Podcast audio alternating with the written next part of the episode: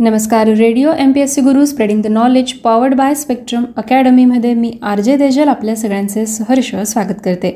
जाणून घेऊया चालू घडामोडी. मंगोलियाच्या नागरिकांसाठी एक विशेष मैत्रीभाव म्हणून येत्या चौदा जून रोजी मंगोलियन बुद्ध पौर्णिमेच्या उत्सव काळात अकरा दिवस चालणाऱ्या प्रदर्शनात ठेवण्यासाठी भगवान बुद्ध यांचे चार पवित्र अवशेष भारतातून मंगोलिया येथे नेले जाणार आहेत. केंद्रीय विधी आणि न्यायमंत्री किरेन रिजिजू यांच्या नेतृत्वाखालील पंचवीस सदस्यीय प्रतिनिधी मंडळ हे अवशेष घेऊन मंगोलिया दौऱ्यावर जाणार आहे. तिथल्या गंदान बुद्धविहाराच्या परिसरात असलेल्या बातसागन मंदिरात हे अवशेष ठेवले जातील. बिहारमधील कपिलवस्तू या प्राचीन शहरात अठराशे अठ्ठ्याण्णव साली पहिल्यांदा आढळलेले भगवान बुद्धांचे हे अवशेष कपिलवस्तू अवशेष म्हणून ओळखले जात असून ते सध्या राष्ट्रीय वस्तुसंग्रहालयात ठेवलेले आहे. या संदर्भात नवी दिल्लीत प्रसारमाध्यमांशी बोलताना किरेन रिजिजू म्हणाले की भारत मंगोलिया यांच्यातील संबंधांचा हा नवा ऐतिहासिक टप्पा आहे. नरेंद्र मोदी हे दोन हजार पंधरा साली मंगोलियाचा दौरा करणारे पहिलेच भारतीय पंतप्रधान होते. आता भगवान बुद्धांचे पवित्र अवशेष मंगोलियाला नेणे हे दोनही देशांमधील प्राचीन सांस्कृतिक आणि आध्यात्मिक संबंध पुनरुज्जीवित करण्याच्या दृष्टीनुसार आखलेला कार्यक्रम आहे. भारत आणि मंगोलिया यांच्यात सामायिक सीमा नसल्या तरी मंगोलियाला आपण दूरस्थ शेजारी असे म्हणू शकतो, असंही किरण रिजिजू म्हणाले. या अवशेषांना राष्ट्रीय अतिथी असा दर्जा दिला जाईल. सध्या राष्ट्रीय संग्रहालयात ते ज्या तापमानात ठेवलेले असतात त्याच नियंत्रित तापमानात तिथेही ठेवले जाते. पवित्र अवशेष वाहून नेण्यासाठी भारतीय हवाई दलाने विशेष विमान सी सतरा ग्लोब मास्टर उपलब्ध करून दिले आहेत. मंगोलियाचे सांस्कृतिक कार्यमंत्री मंगोलियाच्या वतीने या अवशेषांचे स्वागत करतील.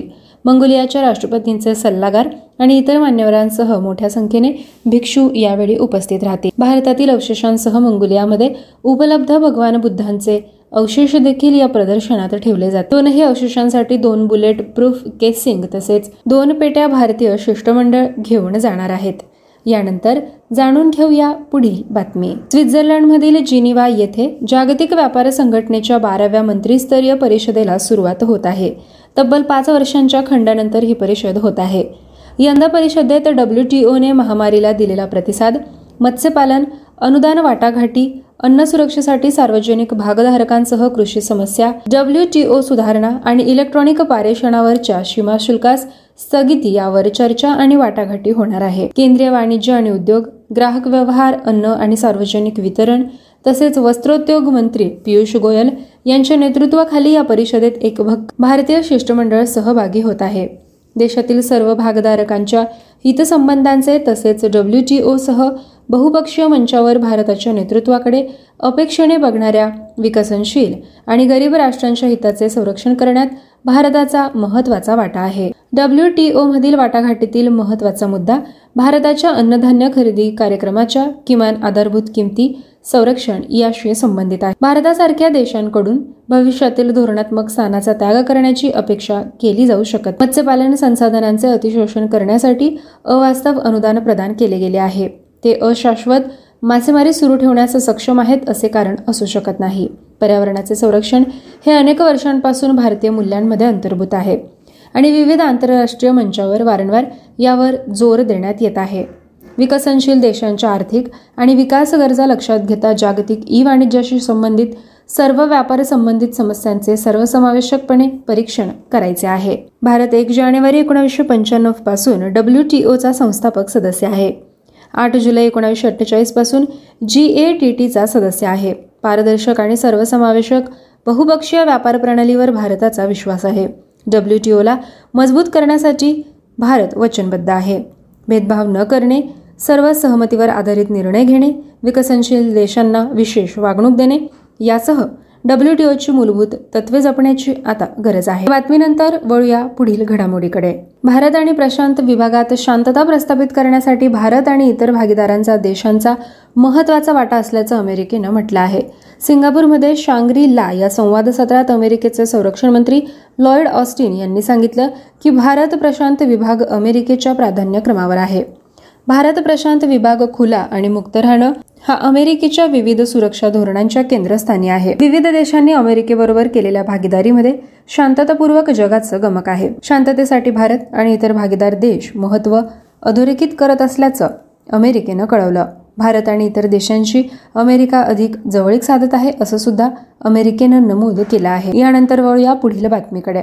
फ्रान्समध्ये नॅन्सी इथं होणाऱ्या कनिष्ठ स्क्वॉश अजिंक्यपद स्पर्धेसाठी दिल्लीची अनाहत सिंग भारताचं प्रतिनिधित्व करणार. अनाहत सिंग चौदा वर्षांची असून या स्पर्धेत भारताचं प्रतिनिधित्व करणारी ती सर्वात लहान खेळाडू ठरली आहे. महाराष्ट्राच्या ऐश्वर्या खुबचंदानीचा तीनास शून्य असा पराभव करून अनाहत सिंग या स्पर्धेसाठी पात्र ठरले.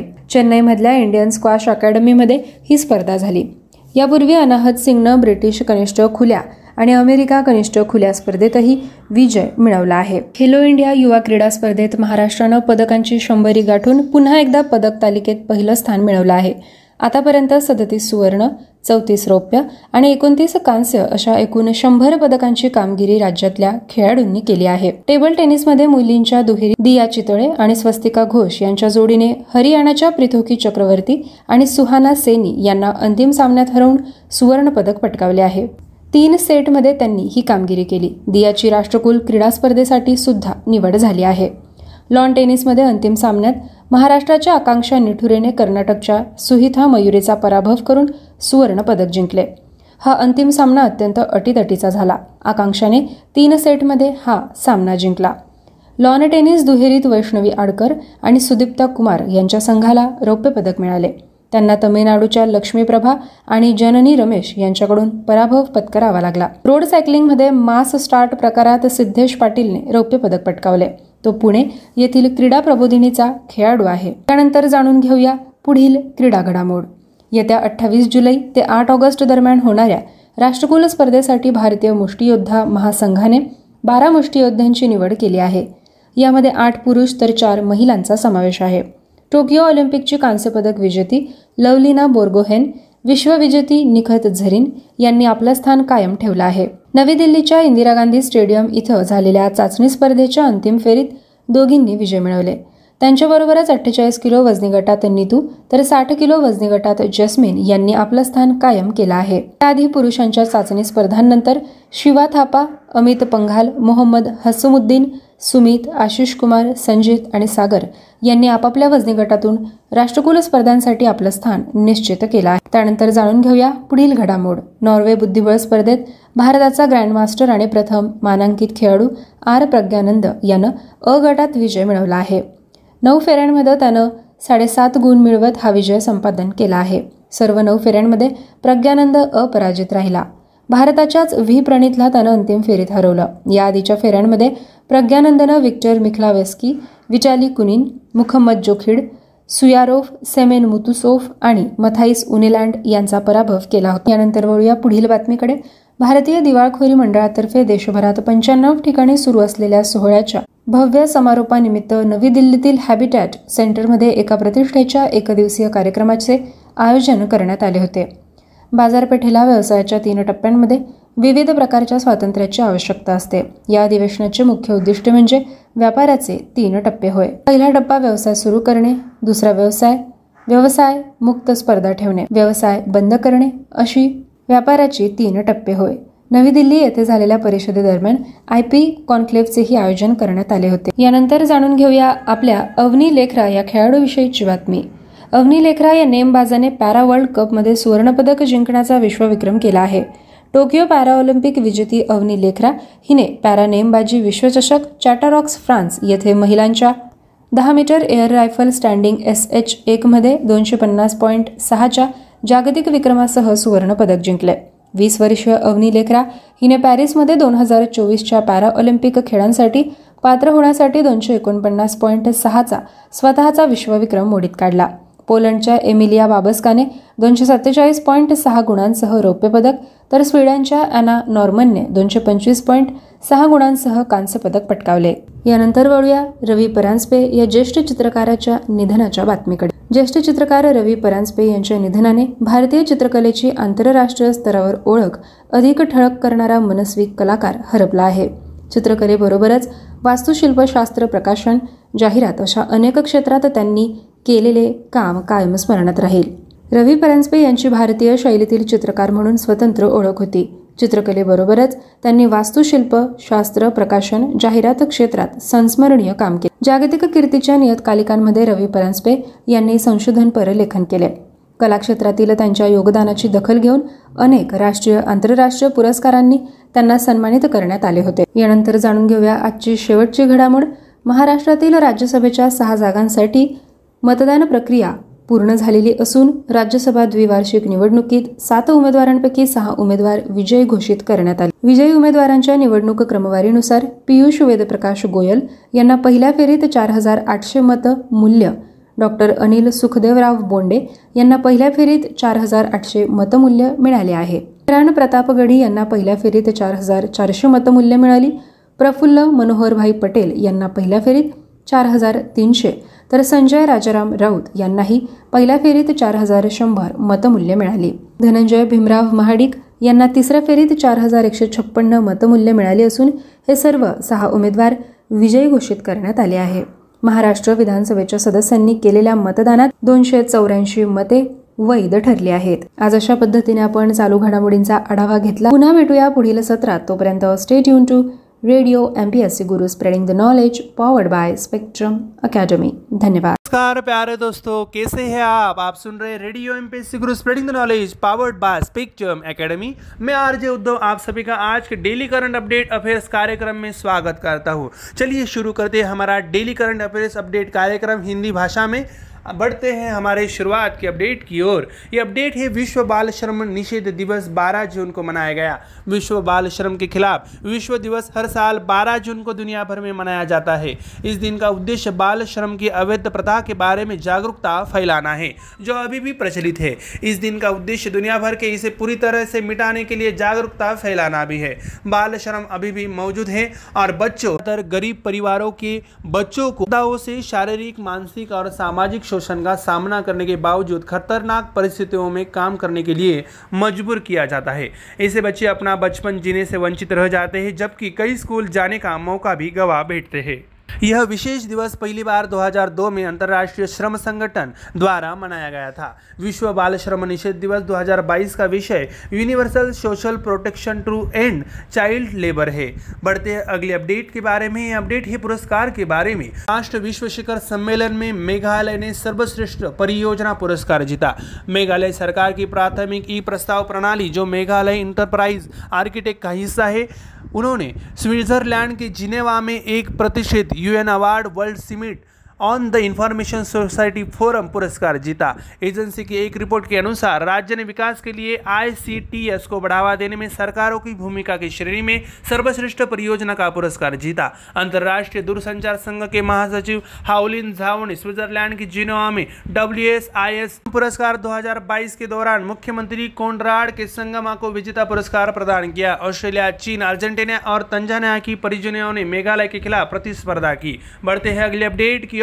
यह अपडेट है एचडीएफसी ने डिजिटल परिवर्तन के लिए एक्सेंचर के साथ समझौता किया. हाउसिंग फाइनेंस प्रमुख एचडीएफसी ने अपने उधार व्यवसाय को डिजिटल रूप से बदलने के लिए एक्सेंचर के साथ सहयोग किया है.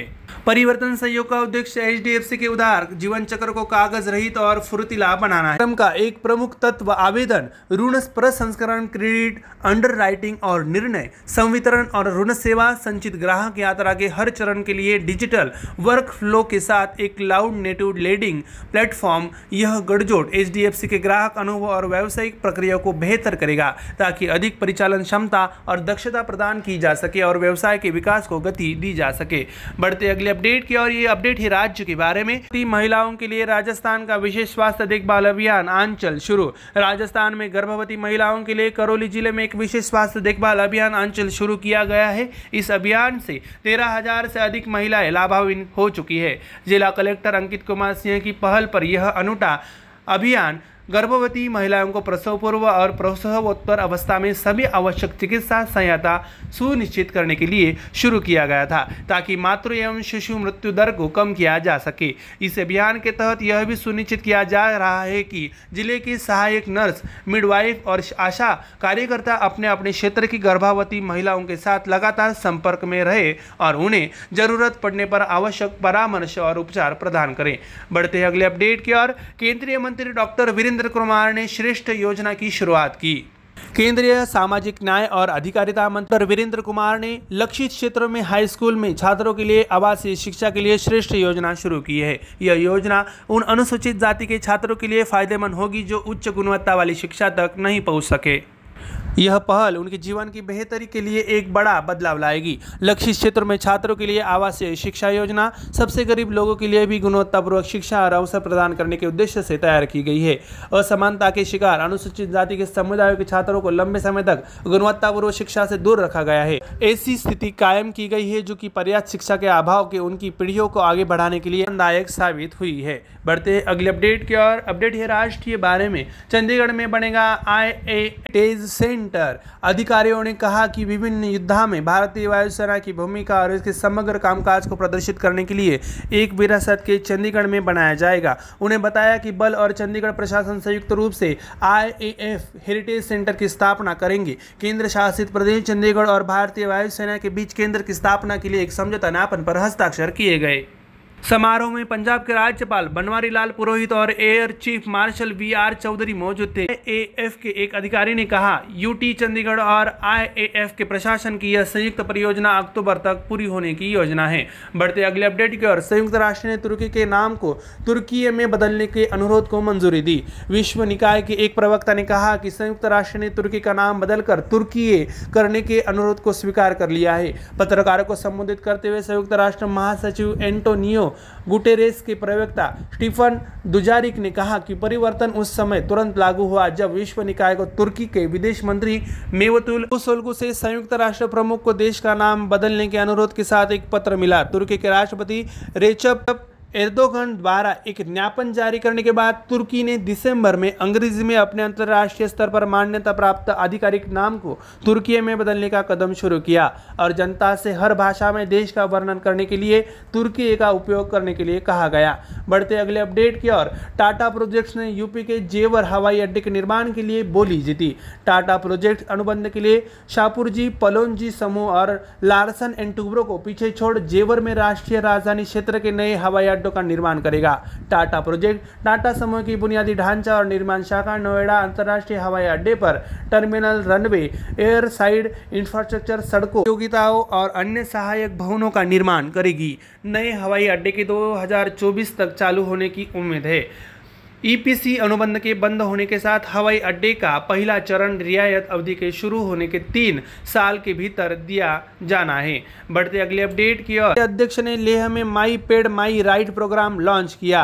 National bank agriculture and rural development NABARD chairman D G R Chintala ने लेह में my pad my right program launch किया। नाबार्ड के नैब फाउंडेशन द्वारा साढ़े सात लाख रुपये की लागत वाली मशीनरी और सामग्री के साथ कार्यक्रम शुरू किया गया है। डॉक्टर जी आर चिंताला ने विभिन्न आयु वर्ग की महिलाओं की मांगों के अनुरूप सैनिटरी पैड बनाने के लिए मशीनरी को अपग्रेड करने के लिए एक लाख और स्वीकृत करने के लिए घोषणा की। इस अवसर पर नाबार्ड के अध्यक्ष जी आर चिंताला ने कहा, मासिक धर्म स्वच्छता के माध्यम से ग्रामीण महिलाओं के आर्थिक सशक्तिकरण के प्रयास जारी है। उन्होंने कहा, इसमें महिलाओं को देश के आर्थिक विकास में भाग लेने में मदद मिलेगी। बढ़ते हैं हमारे अगले अपडेट की ओर। भारत बांग्लादेश संयुक्त सैन्य पूर्व संप्रति एक्स अभ्यास करेगा। चल रहे भारत बांग्लादेश द्विपक्षीय रक्षा सहयोग के हिस्से के रूप में पाँच जून से सोलह जून दो हज़ार बाईस तक बांग्लादेश के जशोर सैन्य स्टेशन में एक संयुक्त सैन्य प्रशिक्षण अभ्यास पूर्व संप्रति एक्स यानी एक संप्रति आयोजित किया जा रहा है। अभ्यास संप्रति का एक महत्वपूर्ण द्विपक्षीय रक्षा सहयोग प्रयास है जो दोनों द्वारा वैकल्पिक रूप से आयोजित किया जाता है, जिसका उद्देश्य दोनों सेनाओं के बीच अंतर संचालनीयता और सहयोग के पहलुओं को मजबूत और व्यापक बनाना है। अभ्यास का उद्देश्य दोनों सेनाओं के बीच अंतर क्रियाशीलता को मजबूत करना और एक दूसरे के सामरिक अभ्यास और परिचालन तकनीकों को समझना है। इस अभ्यास में भारतीय दल का प्रतिनिधित्व डोगरा रेजिमेंट का एक बटालियन कर रहा है। तो दोस्तों, आप सुन रहे थे डेली करंट अपडेट अफेयर्स कार्यक्रम हिंदी भाषा में। यह कार्यक्रम यहीं पर समाप्त होता है। आरजे उद्धव आप सभी से अलविदा लेता हूँ। मिलते हैं अगले कार्यक्रम में। तब तक के लिए सुनते रहिए radio MPSC Guru, spreading the knowledge, powered by Spectrum academy. Hello friends, this is RJ Tejal welcoming all of you to the Spectrum academies radio MPSC Guru. Let's learn about daily current affairs updates. First update is about important day, world day against child labour, twelve June. Every year on June twelfth, the world observes World Day Against Child Labor. The day's goal is to raise awareness about the still pervasive illegal practice of child labor. The goal of this day is also to raise awareness in order to completely eradicate it around the world. Child labor still exists, and children, mostly from low-income families, are forced to work in dangerous conditions despite employers' physical, mental, and social exploitation. Such children are deprived of their childhood and many miss out on the opportunity to attend the school. The International Labour Organization first observed this special in two thousand two. The theme for World Day Against Child Labour twenty twenty-two is Universal Social Protection to End Child Labour. Next update is about awards. In Geneva, Switzerland, the Meghalaya government's primary e-proposal system, which is part of the Meghalaya Enterprise Architect, was awarded a prestigious U N Award World Summit on the Information Society Forum prize. According to the agency's report, the state received the Best Project Award in the category of Government's Role in Promoting I C Ts for Development. During the W S I S Forum Prizes twenty twenty-two in Geneva, Switzerland, Hoelin Zhao, Secretary General of the International Telecommunication Union, presented Chief Minister Conrad K. Sangma with the winner award. Australian, Chinese, Argentine, and Tanzanian projects also competed with Meghalaya's. Next update is about agreement. H D F C, a major housing finance company, has partnered with Accenture to digitally transform its lending business. The transformation effort aims to make H D F C's lending lifecycle paperless and agile. A cloud-native lending platform with digital workflows for every step of the customer journey, including application, loan processing, credit underwriting and decision-making, disbursement and loan servicing is a key component of the program. The collaboration will improve H D F C's customer experience and business processes, resulting in increased operational agility and efficiency as well as business growth. Fourth update. In Rajasthan, the Anchal Special Healthcare Abhiyan for Pregnant Women has been launched in Karoli district. This Abhiyan has benefited over thirteen thousand women. This one-of-a-kind campaign was launched at the initiative of District Collector Ankit Kumar Singh to provide all necessary medical aid to pregnant women during the pre- and postnatal stages in order to reduce maternal and infant mortality rates. This campaign also ensures that auxiliary nurse, midwife and ASHA workers in the district maintain constant contact with pregnant women in their respective areas and provide them with necessary counseling and treatment as needed. Next update is about schemes. Doctor Virendra Kumar, Union Minister of Social Justice and Empowerment, launched the Shreshtha scheme for residential education for high school students in targeted areas. The scheme will benefit S C students who are unable to pursue higher level education. This initiative will result in significant changes for the betterment of their lives. The scheme for residential education for students in targeted areas was created with the goal of providing quality education and opportunities to even the most disadvantaged student. The students from the scheduled caste communities for long been subjects to inequality were kept out of a quality education and situation that perpetuates the disadvantages carried forward for generations of a lack of adequate education. Sixth update is about national event. According to officials, a heritage center will be built in Chandigarh to highlight the Indian Air Force role in various wars and its overall operation. The I A F Heritage Center will be established in collaboration with the Chandigarh administration and the force, they said. An agreement was signed between Union Territory of Chandigarh and the I A F to establish center. Punjab Governor Banwarilal Purohit and Air Chief Marshal V R Chaudhary attended the ceremony. This joint project of administration of U T Chandigarh and I A F is planned to be completed by October, said an I A F official. Next update is about international event. According to United Nations spokesman, Turkey's request to change its name to Türkiye has been granted. Speaking to reporters, United Nations Secretary General Antonio Guterres spokesman Stephane Dujarric said the change took effect immediately after the world body received a letter from Turkish Foreign Minister Mevlut Cavusoglu requesting that the country's name be changed. Turkey began the transition to Türkiye as its internationally recognized official name in English in December, after Turkish President Recep Tayyip Erdogan issued a memorandum requesting that the public use Türkiye to describe the country in all languages. Next update is miscellaneous. After outbidding the Shapoorji Pallonji Group and Larsen Turbo for the contract, Tata Projects will construct the National Capital Region's new airport at Jewar. Tata Projects, the Tata Group's infrastructure and construction arm, will build the Noida International Airport's terminal, runway, airside infrastructure, roads, utilities, landslide facilities and other ancillary buildings. The new airport is scheduled to open in two thousand twenty-four. With the completion of the E P C contract, the first phase of the airport is expected to be completed within three years of the start of the concession period. Next update is about state. Doctor G R Chintala, Chairman of National Bank for Agriculture and Rural Development, launched the My Pad, My Right program in Leh. NABARD's NAB Foundation launched the program with machinery and materials costing seven and a half lakh rupees. Doctor G R Chintala announced an additional one lakh in funding to upgrade the machinery used to manufacture sanitary pads that meet the needs of women of various ages. NABARD Chairman G R Chintala stated on the occasion that efforts are being made to economically empower rural women through menstrual hygiene. According to him, this will enable women to participate in the country's economic development. Last update is X Sampriti X Joint Military Training Exercise is being held at Jashore Military Station in Bangladesh from five June to sixteen June twenty twenty-two as part of the ongoing India-Bangladesh Bilateral Defense Cooperation. Sampriti is a significant bilateral defense cooperation effort conducted alternately by both countries that aims to strengthen and broaden the aspects of interoperability and cooperation between both armies. The exercise goal is to improve interoperability between the two armies and to better understand each other's tactical drills and operational techniques. A battalion of the Dogra Regiment is representing the Indian contingent of company strength. Dear friends, this was our daily current affairs updates. For more such updates, do stay tuned to Radio M P S C Guru. Spreading the knowledge powered by Spectrum Academy. Thank you. नमस्कार प्यारे दोस्तों, आप सुन रहे हैं radio MPSC Guru spreading the knowledge powered by Spectrum academy. Radio की इस online platform पर मैं आरजे उद्धव आप सभी का स्वागत करता हूँ। आज डेली करंट अफेयर्स क्विज के कार्यक्रम डेली करंट अफेयर्स हिंदी भाषा कार्यक्रम को शुरुआत करते हैं। बढ़ते हैं हमारे क्विज की ओर। राष्ट्रीय स्वास्थ्य प्राधिकरण एन एच ए ने निम्नलिखित में से किस घोषणा के लिए नई सुविधाओं के साथ सार्वजनिक कैश बोर्ड को नया स्वरूप दिया है? इसके विकल्प है ए राष्ट्रीय स्वास्थ्य बीमा योजना, बी जनश्री बीमा योजना, सी आयुष्मान भारत प्रधानमंत्री जन आरोग्य योजना, डी आम आदमी बीमा योजना। सही जवाब है सी आयुष्मान भारतीय प्रधानमंत्री जन आरोग्य योजना।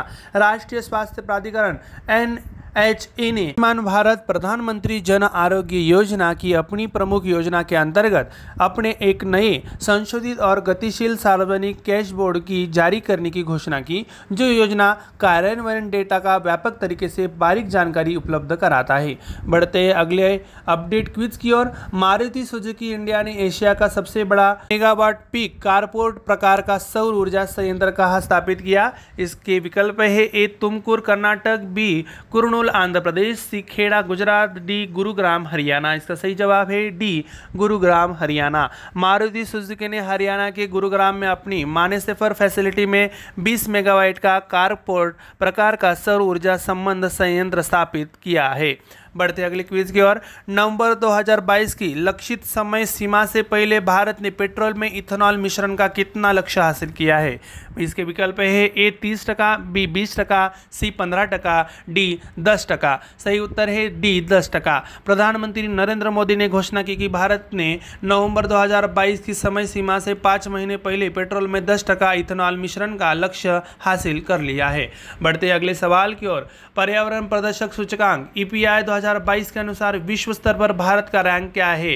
ए एक सौ पचासी, एक सौ अस्सी, सी एक सौ छिहत्तर, डी एक सौ तीस। सही उत्तर है बी एक सौ अस्सी। भारत ने दो हज़ार बीस पर्यावरण प्रदर्शन सूचकांक ई पी आई में एक सौ अस्सी देशों में सबसे कम स्कोर। केल और कोलंबिया विश्वविद्यालय के शोधकर्ताओं द्वारा एक विश्लेषण विश्लेषण है जो दुनिया भर में स्थिरता की स्थिति को डेटा संचालित सारांश प्रदान करता है। किस देश ने पर्यावरण प्रदर्शन सूचकांक ई पी आई दो हज़ार बाईस के अनुसार दुनिया के सबसे स्थिर देश के रूप में शीर्ष स्थान हासिल किया है? इसके विकल्प है A Denmark, B Finland, C United Kingdom, D Australia. सही उत्तर है ए दो हज़ार बाईस पर्यावरण प्रदर्शन सूचकांक दौरान ई पी आई के अनुसार डेनमार्क ने दुनिया के सबसे स्थिर देश के रूप में शीर्ष स्थान हासिल किया है। बढ़ते हैं अगले अपडेट क्विज की ओर। निम्नलिखित में से किसने भारतीय स्टेट बैंक के एम डी के रूप में कार्यभार संभाला? विकल्प है A S Krishnan, B Rajkiran Rai, C Partha Pratim Sen Gupta, D Alok Kumar Chaudhary. सही उत्तर है डी।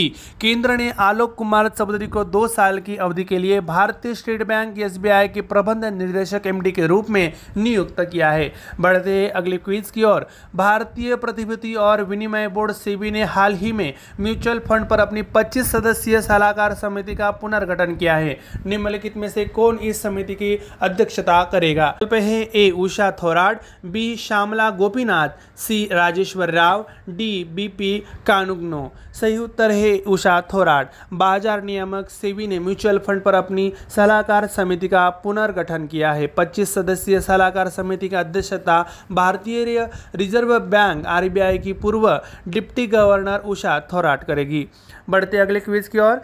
विश्व खाद्य सुरक्षा दिवस कब मनाया गया? इसके विकल्प है ए छह जून, बी सात जून, सी आठ जून, डी नौ जून। सही उत्तर है बी सात जून। हर साल सात जून को विश्व भर में विश्व खाद्य सुरक्षा दिवस मनाया जाता है। बढ़ते अगले क्विज की ओर। Yamuna international airport private limited ने जेवर यूपी में आगामी नोएडा अंतर्राष्ट्रीय हवाई अड्डे एन आई ए के लिए किस कंपनी को अपने कॉन्ट्रैक्टर के रूप में चुना है? इसके विकल्प है A Adani group, B G M R group, C Hindustan construction company, D data products limited. सही उत्तर है D. Yamuna international air force private limited Y I A P L ने डाटा प्रोजेक्ट लिमिटेड को जेवर यूपी में आगामी नोएडा अंतर्राष्ट्रीय हवाई अड्डे एन आई ए के लिए इंजीनियरिंग, खरीद और निर्माण ई पी सी कॉन्ट्रैक्टर के रूप में चुना है। बढ़ते हैं आखिरी क्विज की ओर।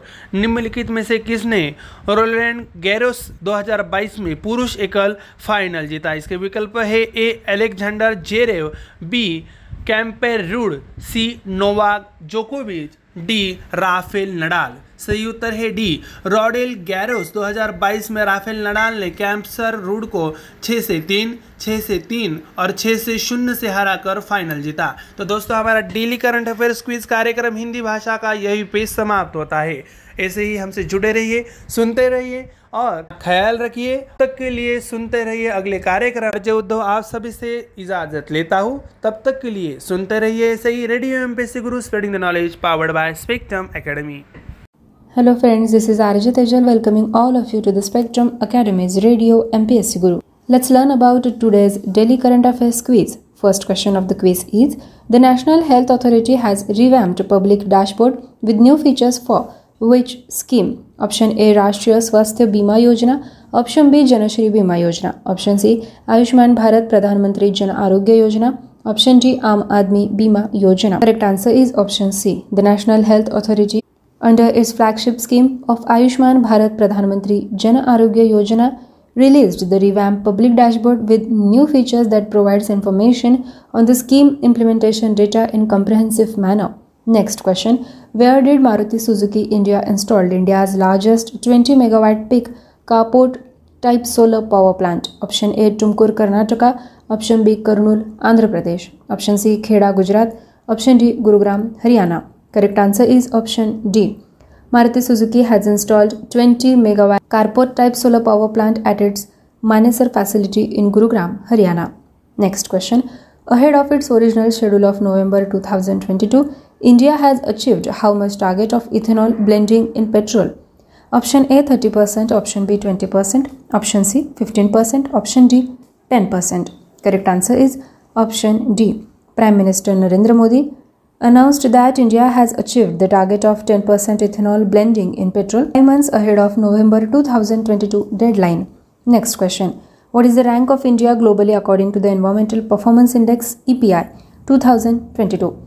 Option A one eighty-five, Option B one eighty, Option C one seventy-six, Option D one thirty. Correct answer is Option B. India scored the lowest among one hundred eighty countries in the two thousand twenty-two Environmental Performance Index, an analysis by researchers of Yale and Columbia University, which provides a data-driven summary of the state of sustainability around the world. Next question. Which country had secured top position as the world's most sustainable country according to the two thousand twenty two Environment Performance Index. Option A Denmark, Option B Finland, Option C United Kingdom, Option D Australia. The correct answer is Option A. Denmark had secured top position as the world's most sustainable country according to the two thousand twenty-two Environment Performance Index. Sixth question. Who took charges as the M D of State Bank of India? Option A S Krishnan, Option B Raj Kiran Rijiju, Option C Parth Pratim Sengupta, Option D Alok Kumar Chaudhary. Correct answer is Option D. The center has appointed Alok Kumar Chaudhary as State Bank of India Managing Director for a period of two years. Seventh question. The Securities and Exchange Board of India has recently reconstituted its twenty-five member advisory committee on mutual funds. Who will chair this committee? Option A Usha Thorat, Option B Shamala Gopinath, Option C Rajeshwar Rao, Option D B P Kanungu. Correct answer is Option A. Markets regulator SEBI has reconstructed its advisory committee on mutual funds. The twenty-five member advisory committee will be chaired by former Deputy Governor of Reserve Bank of India, Usha Thorat. Next question. When the World Food Safety Day was observed? Option A sixth of June, Option B seventh of June, Option C eighth of June and Option D ninth of June. Correct answer is Option B. Every year, the World Food Safety Day is observed on seventh of June across the globe. Ninth question. The Yamuna International Airport Private Limited had selected which company as its contractor for the upcoming Noida International Airport at Jewar, Uttar Pradesh? Option A Adani Group, Option B G M R Group, Option C Hindustan Construction Company, Option D Tata Projects Limited. Correct answer is Option D. The Yamuna International Airport Private Limited had selected Tata Projects Limited as its engineering, procurement and construction contractor for the upcoming Noida International Airport at Jewar, U P. Last question. Bag's men's singles final at Roland Garros twenty twenty-two. Option A Alexander Zverev, Option B Casper Ruud, Option C Novak Djokovic, Option D Rafael Nadal. Correct answer is Option D. Rafael Nadal won the final at Roland Garros twenty twenty-two, defeating Casper Ruud six to three, six to three and six to zero. So dear friends, this is our daily current affairs quiz. For more such quizzes, do stay tuned to Radio M P S C Guru, spreading the knowledge, powered by Spectrum Academy. Thank you.